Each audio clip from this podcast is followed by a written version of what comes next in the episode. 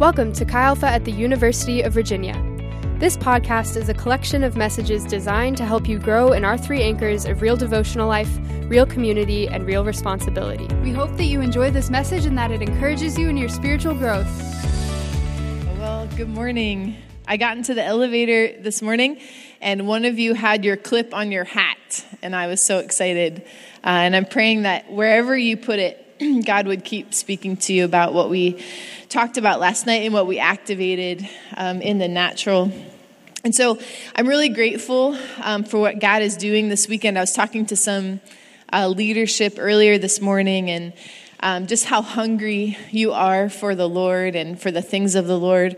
And that really makes uh, my job and the worship team's job a lot easier, doesn't it, when people are seeking the heart of God? And so, so grateful for you. Uh, I know this weekend will be um, something that you can take with you um, into your everyday normal life. And so we've been talking about being real, true followers of Jesus. And this morning, I just want to have some really practical conversation. If we've discussed in the last two sessions the why, um, this morning is the how. Okay, how do we do this? How do we live out this wherever, whenever, whatever? Um, I read a book recently called An Altar Call for Evangelical America by an author named Russell Moore. And he had something that really left me thinking. I'm going to read you the quote today. It says, We see now young evangelicals walking away from evangelicalism, not because they do not believe what the church teaches, but because they believe the church itself does not believe what the church teaches. Authenticity has never been more important. It's really hard to um, identify with someone when they're not buying what they're selling, right? The effectiveness of our efforts to share the gospel with people has been largely affected by Christ followers who are not willing to do the things they say that they believe. In 2 Timothy 2, Paul, a man who authored most of the New Testament, is writing uh, this letter to his young protege, Timothy. And he's encouraging him to be strong in the face of difficult times to come. That even under persecution, Paul reminds Timothy don't stop living an authentic, faithful life. We talked the last two nights about believing, about giving our lives to Jesus in a committed way. And I want to tell you, believing is so vital. It is so important. But doing is equally important.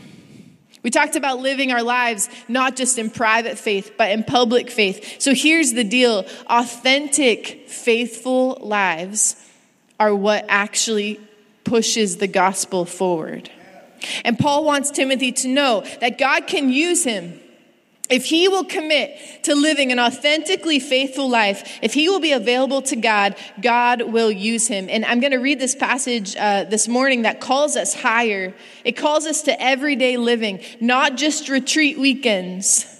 Not just high moments, not when just when this amazing worship team is here to give you a boost or, or when your friends are telling you encouraging things, but all of the commitments you have made this weekend, you must move them into Tuesday and Wednesday and Thursday and Friday, or they just really don't count very much.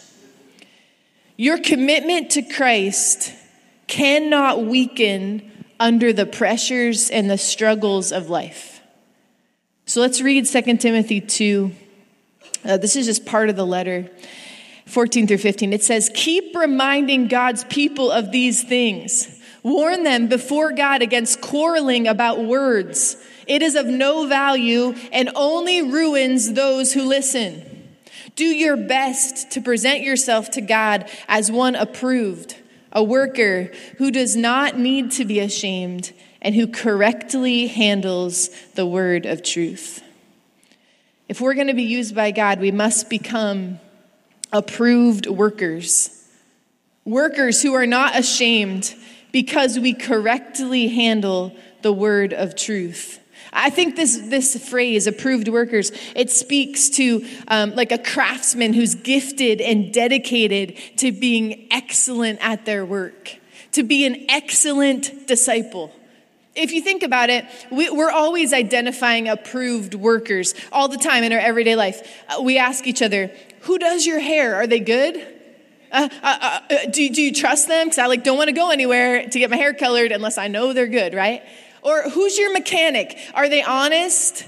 Are they reliable? What airline do you travel the most? How's the customer service? What professor is the least difficult? We're trying to figure out who are the approved workers? Who are the ones that we already know about? Workers that do their job with excellence and have the knowledge base of the issues at hand. Workers who take pride in what they're doing and deliver what they promise. So, with these examples in mind, what makes someone an approved worker for God? Well, there's a lot of things, but in 1 Timothy 2:15 there's one thing I want to talk about this morning. And in 1 Timothy 2:15 we see an approved worker of God correctly handles the word of truth. In the King James translation, the phrase reads to rightly divide. The original Greek word means to cut straight. It was an engineering term used to convey a clear or unobstructed path. You know, uh, there are some tasks that you, if you don't rightly divide, if you don't cut it straight, uh, there's tragic results. I think of like a surgeon. I don't want my surgeon being like, oh, that's close enough. you know, or I, whoops, you know, you don't want your people like that not having the ability to cut straight. And the word of God must be divided rightly because it is our source of life. It's our compass, it's our guide, the light into our path, the lamp into our feet. And in order for it to be those things, we need to understand it correctly. Let me tell you, it takes time and discipline to understand the Bible.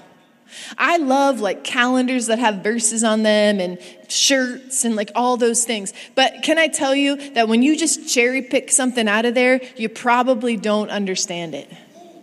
It takes time. It takes discipline that we often don't give as believers. Many of us, our theology comes from uh, Christian memes. and we're like, oh, that one's so good. Yes, hallelujah.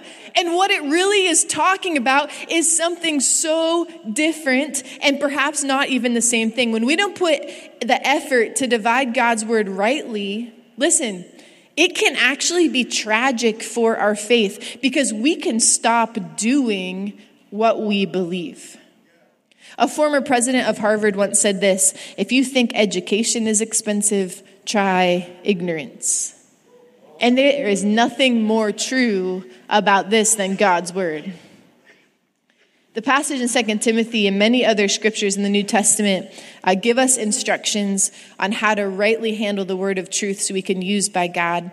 We cannot neglect this.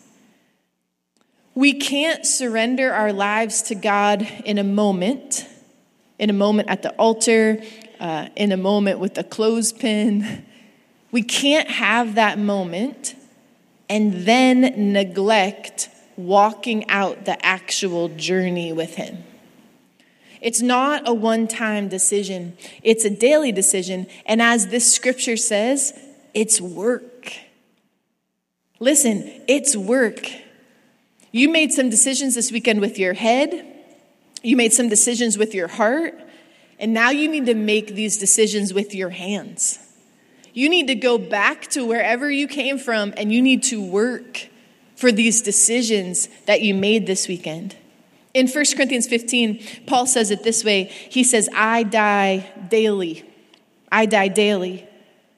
And every morning, by the grace of Jesus, you are invited to surrender to his ways and his plans. Every day, we crawl back up on the altar and we die to ourselves so we can follow Jesus. I would um, encourage you to ask someone that has been following Jesus for a lot of their life and they will tell you it does not get easier to follow Jesus. It just gets easier to crawl back up on the altar every day and surrender. Because you know that you'll just fail and fail and fail if you don't come and give your life before the Lord. I heard it said this way once. I hope this maybe sticks in your mind. Imagine your life as a $100 bill. There it is. Or a $100 Visa gift card, as we had this morning. And I think most of us think of surrendering our life to Jesus as like one big moment where we hand over our hundred dollar bill and we say, This is my life. You can have it. You can do whatever you want with it. Use it. Take it. And maybe you did that this weekend and you had this moment with the Lord, and I hope that you never forget that. But instead of thinking of your life as one $100 bill that you give to God and that's the end of it, and then He takes it and makes something beautiful out of it, it's more like God accepts the $100 bill and he says, Thank you, that's mine. But I don't want it all in one lump sum. I want you to cash it in for pennies, and I want you to give me one penny every day. Every day that you walk this earth, I want you to come and give me one penny for the rest of your days for a daily surrender. So, how do we become approved workers? How do we live out the call of God on our lives? Well, there's a few things that I think we can pull from this passage. And the first one is this study diligently. Study diligently. We see in 2 Timothy 2:15 it says do your best to become an approved worker. We are to give constant effort to the task of understanding and applying God's word. Uh, let's be honest, we are often haphazard and lazy rather than diligent in our approach to God's word. We fit it in where we can. Um, after we get all our studying done for the week, we, we, we see if we can maybe read a little bit before we go to bed. Can you say you're giving your best to God's word? Like your very best? It's true, there are things in the scripture that are difficult. That's, that's so true. But we have to be diligent to find the truth and handle it correctly. The more difficult the idea, the more diligent we must become. To be an approved worker means that we cannot settle on unbiblical conclusions. I think one key to being diligent in God's word is to remember uh, and keep the urgency in front of us. Say the word urgency to the person next to you. Urgency. All right. Um, I thought of this moment. I, I, I, told you in my breakout session, we were talking about how we hear from the Lord, and I was sharing how the Lord gives me pictures. So I was recently on a flight, um, and uh, I was, the emergency instructions were happening, and I was kind of looking around at I don't know what, what people were doing. And while the crew was giving the instructions, you know, they say, like, here's your life vest. You can blow into it if you crash in the water, which is not going to help. Okay, I just want to tell you, but it's like this mental thing in my health. And, and your little oxygen thing is going to come down. And in, in an emergency landing, you know, do this or whatever. So I'm, you know, sending my last text messages before I have to switch to airplane mode, trying to get that all set. The guy next to me was playing Candy Crush. The woman in front of me had her earphones in. She's listening to podcasts. Another person was like staring out the window. And I'm sure we were all thinking, yeah, yeah, yeah yeah, we've heard this before. Hurry up. We want to get going. Enough with the boring instructions. And I had this moment where I thought, suppose when we were in the air, the pilot came on the intercom and said, uh, "Ladies and gentlemen, we're having you know engine trouble, and we're going to have to depressurize the cabin. We're going to have to make an emergency landing. The crew's going to explain how to use your oxygen mask and your little blow up thing and all that stuff." Nobody would be crushing candy then, okay? That would not be what you would be doing. You would be listening. You would be trying to epically hear what is it do I actually do with all of these things? You would be motivated to pay attention because it's urgent. We're about to crash into a mountain. I need to know how to best survive. We need that survival guide or whatever from the other night. Here's something we need to remember about, about God's word and I love uh, Josh's wisdom about how the kingdom is already here and not yet. But here's the thing we live in the presence of God. This is God's kingdom. But someday soon, you and I will give an account to Him. We will stand before a holy God, and the scripture says we will be held accountable for every word we spoke and every word we didn't. 1 Corinthians 3 12 through 15 talks about this when it says, If anyone builds on this foundation using gold and silver and costly stones, wood, hay, or straw, Their work will be shown for what it is. Because the day will bring it to light. It will be revealed with fire, and the fire will test the quality of each person's work. If what has been built survives, the builder will receive a reward. If it is burned up, the builder will suffer loss, but yet will be saved, even though only as one escaping through the flames. The day is coming for each of us that God's word alone contains his wisdom on how to live a life that pleases him. God's word alone contains wisdom to a path of righteousness and hope. God's word alone helps us know him, really, really know him. And God's word alone makes us an approved worker. Sense my urgency here.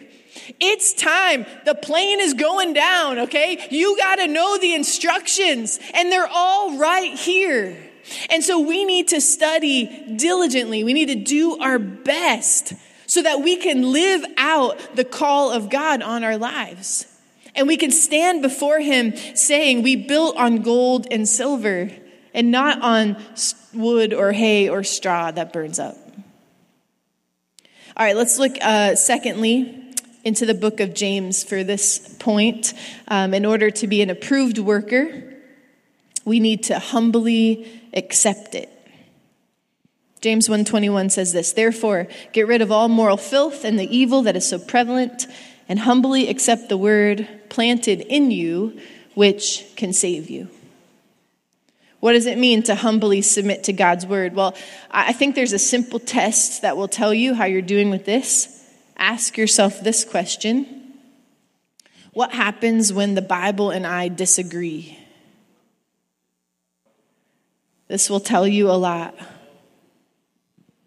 Humility says, I'm seeing this one way, but God's never wrong. So I'll change my mind. I'll bring my behavior into line with the truth of the scripture. Arrogance or pride or disobedience says, well, on this one, I think I'm going to do my own thing because that's inconvenient. That costs too much. That's not what everyone else is doing. When the gospel says forgive your enemy, and you say, surely he doesn't mean that enemy, though, like everybody but them, everybody but this person, everybody but this political party, everybody but this bad leader, everybody but this, you are not submitting to the word of God. When the gospel says take part in not a hint of immorality, and you just look at porn every once in a while, or you just spend the night with your boyfriend or girlfriend because that's more convenient, you're not submitting humbly to the Word of God. There could be times when you disagree with the Bible. Uh, there will be in your walk with Jesus. But your job as a disciple of Christ is to set aside your own understanding and submit to the Bible's teaching. Proverbs 3 says, Trust in the Lord with all your heart and don't lean on your own understanding. And He will make your paths straight. This is what wherever, whenever, and whatever means right here. This is the how to follow Jesus wherever, whenever, and whatever. We have to humbly submit to the Word of God that has been planted in us. Um, how many of you, as a kid, as an elementary kid, or maybe you have a kid or you work with kids, you were handed like a styrofoam cup with some dirt in it and you planted the seed? Anybody have that? Wave at me if you don't. Yeah, you planted the seed and uh, you watered it every day and you'd run over to the windowsill, right? And you would see what would happen and you'd show up at school and you'd run over to the windowsill and you'd look at the cup and you'd be like, it's growing. Like, look, there's a bud. Do you remember this moment? Like, these were like the most great great childhood memories. And it's happening. It's going to be a flower. It's going to be a pumpkin. I remember one year, um, my, my younger brother came home with this cup and he said, It's going to be a monkey. I don't know where he got that, but whatever. And God says in James 1, I want to do that in your soul with my word. Listen, I want to plant it in your soul, right in the center of your life, your existence, your identity, and then you're going to grow. And you're going to be fruitful and your life is going to change by the power of my love and the power of my word. And just imagine God running over to the windowsill every day with excitement to watch how the implanted word of God is growing in you. And he's watching with this anticipation. But in order for the word of God to grow in you, you have to accept it. You can't argue with it. You can't twist it. You can't conform it. You have to humbly accept it submit it, and you can watch it grow. All right, lastly, to become an approved worker, we have to partner with the Holy Spirit. Let's look in John for this as well. It says, uh, John 14, 26, but the advocate, the Holy Spirit, whom the Father will send in my name, will teach you all things and will remind you of everything I have said to you. Jesus, he promises that the Holy Spirit will help the disciples remember the truth of what Jesus said. He did this so the disciples could record accurately the scripture, right? It was for his benefit, it was for our benefit. But the Spirit still reminds God's people about his word and makes it come alive to us. His role is to highlight the truth. It's really easy to listen to yourself or other people uh, than the truth of God's word. You have to intentionally identify the truth and hang on to it. And quite honestly, sometimes you have to hang on to it for dear life. You have to cling to that and reject all the other voices trying to tell you otherwise. I want you to know, so that you're not surprised, is that the things that you came up and, and traded last night, the black clothespins that you traded, um, probably, sometimes the Lord delivers you in a moment. But probably what will happen is that's going to come up again. And you're going to be tempted by that thing, whether that those are thoughts that are in your mind or um, situations where you have to make a different decision or, or self image things. And those things are going to come in your mind. And when that happens, listen, listen, when that happens, you're going to have to work, okay? You're going to have to be a worker. And you're going to have to find accountability with someone and say, listen, the truth of God's word is that I traded this out for resurrection, and I need you to help me hear the truth right now.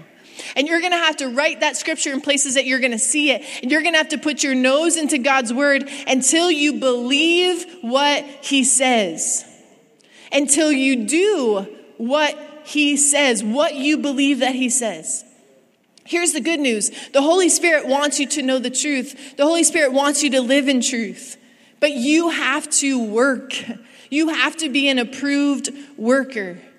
And I would encourage you often to pray, ask the Holy Spirit to speak truth to you, ask the Holy Spirit to reveal the truth to you, that His voice would be the loudest in your life. Ask Him, Am I deceived by anything? Am I thinking wrongly about anything? Because you know, when you're deceived, you don't know you're deceived. That's the definition of deception. And so you have to say to the Lord, Show me where it is in my life that I'm confused. What place am I living that I want you to tell me the truth? Am I believing any lies? And Lord, if I am, help the truth come in and break them from me. Do you know a lie only has power if you believe it? A lie only has power if you believe it. The Holy Spirit of God can speak directly to your mind. He doesn't need to speak in an audible voice. He doesn't need to go through your ears. He can go right to your mind. That's part of the supernatural experience of the Holy Spirit. And if the Holy Spirit brings God's truth to mind, he is supposed to remind you of the truth. Okay, so if he's reminding you of the truth, there's got to be something in there for him to remind you of. Do you see what I'm saying? So you got to fill your mind with the word of God. So then at the moment you need it, God can say, remember, remember right here, right here. You read this before. Someone, so you, you heard a sermon about this before. Here's the truth. And that's going to come out inside of you. When you read and study and fill your mind with God's word, you're like storing truth in your mind.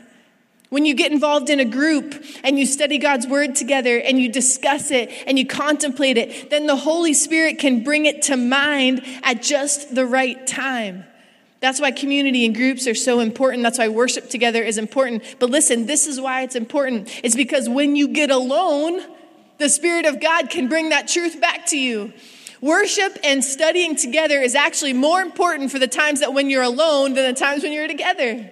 Because then you can say, okay, no, I don't want any hint of immorality. I'm going to make this choice right now when I'm all alone. Because I just heard the word of God and now it's coming back to me in those moments.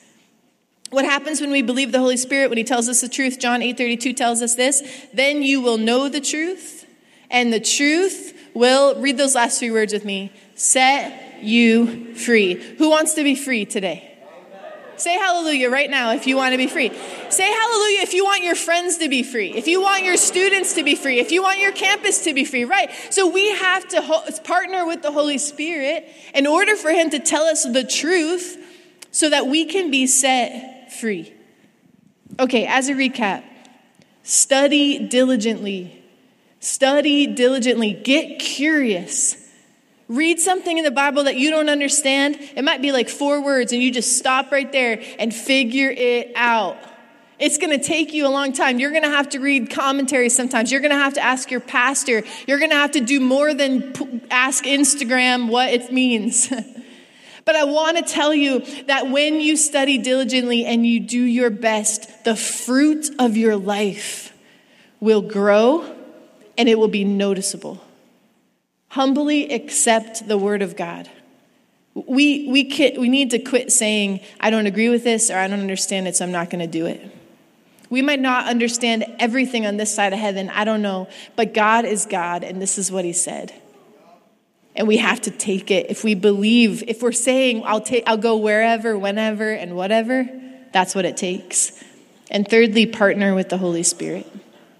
And as we do this, we will be approved workers, and God will use us in significant and instrumental ways.